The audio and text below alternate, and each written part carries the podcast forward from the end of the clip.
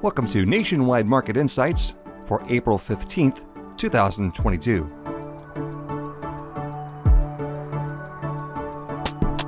CPI data came out this week and showed that inflation is the highest in 40 years. What's causing prices to increase? What sectors are impacted the most?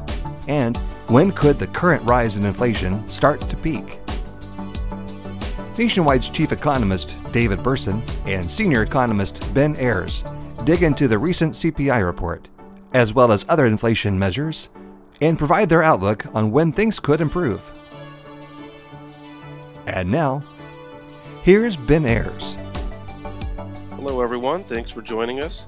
Today, we're going to be dissecting the March report for the Consumer Price Index, which saw another spike, David. You know, certainly seeing a lot of continued inflationary pressures.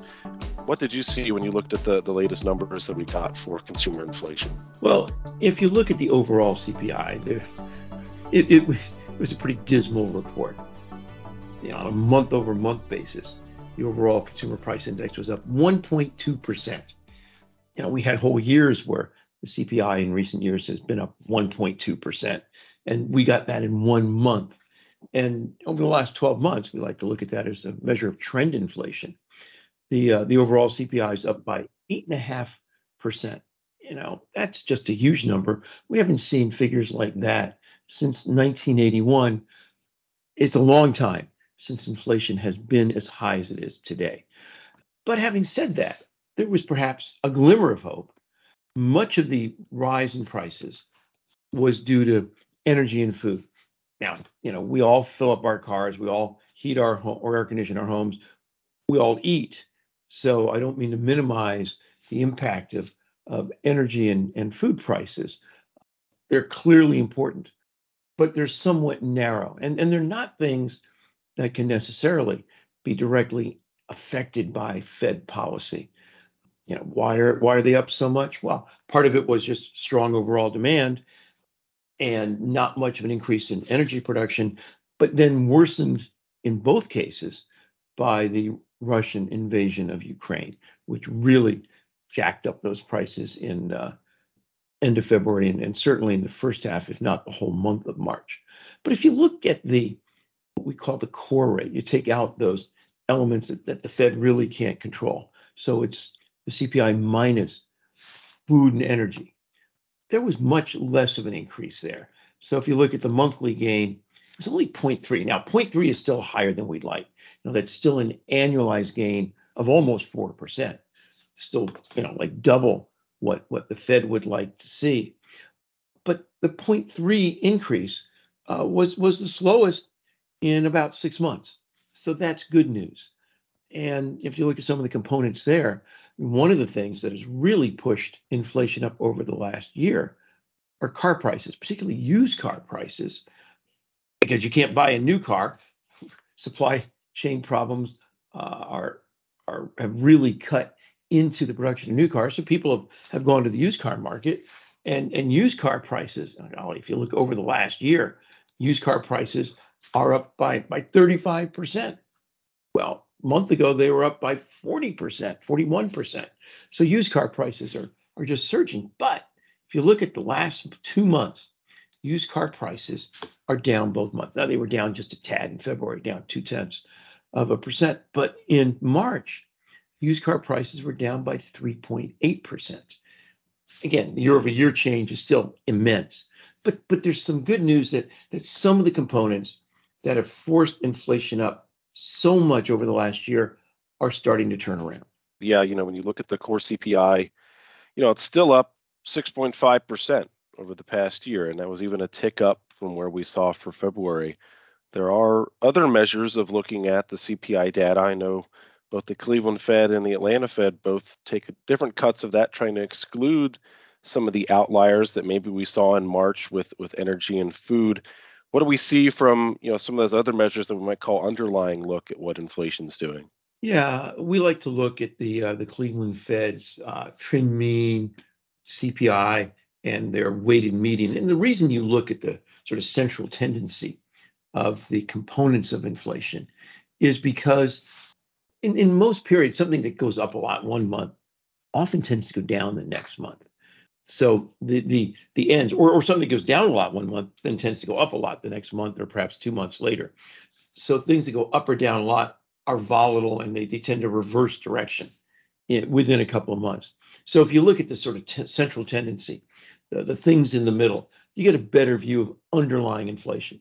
So if we look at the Cleveland Fed's trim mean CPI, it was up 6.8%. Now these are all stated uh, at month to month gain so, but it's annualized. So it's not the one month gain. It's what it would be if, if it occurred over the whole month, up by six, um, over a whole year, up by 6.8%. That's pretty high, but it wasn't much different than February, and it's down from January. So this suggests that that underlying inflation, you know, that central tendency, the CPI, is still really high, but perhaps it's peaked, and perhaps it's even coming down a little bit. And if you look at it over the last year, it's still going up. But part of that is the first quarter a year ago, inflation was still low and it hadn't spread very much. And one of the things that these measures of central tendency give us is, is a measure of how widespread inflation is. You know, a year ago, it was not very widespread. It has broadened out considerably over the last year. But perhaps this is suggesting that underlying inflation has peaked. It's still way too high. It's not come down a little bit. I don't mean to say that by peaking, inf- the inflation problem is done, but it's down some on a month over month basis, even if it's still going up year over year. But having said that, if we continue to see these gains, either for the core CPI or central tendency measures like the Cleveland Fed's trimmed mean CPI, go down on a month over month basis, then very soon we will see them start to go down on a year over year basis as well. Uh, not only because the monthly numbers are rising at a slower rate, but also because you know starting in the second quarter of last year, the gains really started to pick up. So the comparison with a year ago uh, will make it harder for that 12 month increase to rise faster. You know, when when we look ahead towards where inflation could go in coming months, one of the key factors is still going to be the impact of the Russian invasion and what that means for commodity prices. Um, we just got an update on producer prices. What does that tell us for the direction of uh, where we think inflation is going to go? And, uh, and again, kind of harking back to that key question do we think we're at the peak or we're going to come down from here? Well, just as there was some potential good news with the CPI, with the core up by less, the PPI was not nearly as optimistic. You know, if you look at just the monthly change and, and the producer price index are are prices that the the firms that make things face. So it's not what consumers are seeing, and it doesn't. It may get fully passed on in the form of price gains, but maybe not if if uh, producers decide to uh, allow margins to go down. Then increases in the PPI may not be fully reflected in CPI, but directionally they're important. And uh, for for March, the increase in the PPI, this is a monthly gain, was 1.4 percent. That, that's really big for for one month. If you look at it over the last year, again, this is for final demand PPI, it's up 11.2 percent, and in fact, it accelerated in March. So while there, you know, there may have been some good news on consumer prices, on producer prices, things appear to be getting worse. And not only that, it was it was pretty broad based. So it doesn't necessarily mean that consumer prices will go up because producer prices don't necessarily get fully passed on to consumer prices if, if producers decide to to reduce margins, and, and that could well occur. But it's certainly not good news for the economy, and and certainly gives no indication that inflation, at least at the producer level, has peaked yet. Well, unfortunately, some bad news there. You know, you know, when I look at what's going on with inflation, David, it, it does seem like, you know, inflation's a cycle. You see higher wage costs, you see higher input costs. That leads to firms raising prices. In fact, we just got an update this week from the NFIB survey that uh, a record level number of small businesses are, are raising selling prices because they have to. Uh, they have to keep up with their costs and keep their margins. Uh, what's it going to take to break this cycle? What's it really going to take to start to turn over these trends and start to pull down those inflation expectations? Because now everyone's expecting inflation to go up. What's it really going to take to start to break this cycle? Well, prices, as any good economist will tell you, the intersection of supply and demand. So you either need more supply or you need less demand. So supply side policies that could increase production, increase the number of workers in the market, things that would increase productivity gains are all positive for reducing inflation. And not only are positive for reducing inflation, can reduce inflation without slowing growth in the economy. But those are hard to do. And it, it's not clear that government policy is tuned towards those supply side things right now. Well, that leaves demand side policy, and that is primarily the role of the Federal Reserve. And um, the Fed has started tightening monetary policy to slow overall demand in the economy. And financial markets expect the Fed to tighten pretty significantly this year. Um, two months ago, the uh, federal funds rate, the lower bound was zero. Uh, it's a quarter of a point right now, but financial markets expect another two percentage point increase, approximately, in Fed funds rate by the end of this year, maybe another 100 basis points or full percentage point next year on top of that. That's a pretty drastic increase in a short period of time in short-term interest rates. But you know, the Fed needs to slow demand, and aggregate demand in the economy to bring inflation down if, if supply side things aren't aren't really working. And the Fed can certainly slow inflation that way. The problem is that it also slows economic growth. Well, economic growth in the economy is pretty good. Unemployment's incredibly low. But what happens if six or 12 months from now, Fed tightening has generated a substantial slowing in the economy, perhaps even looking at a recession? The odds of a recession this year are very low.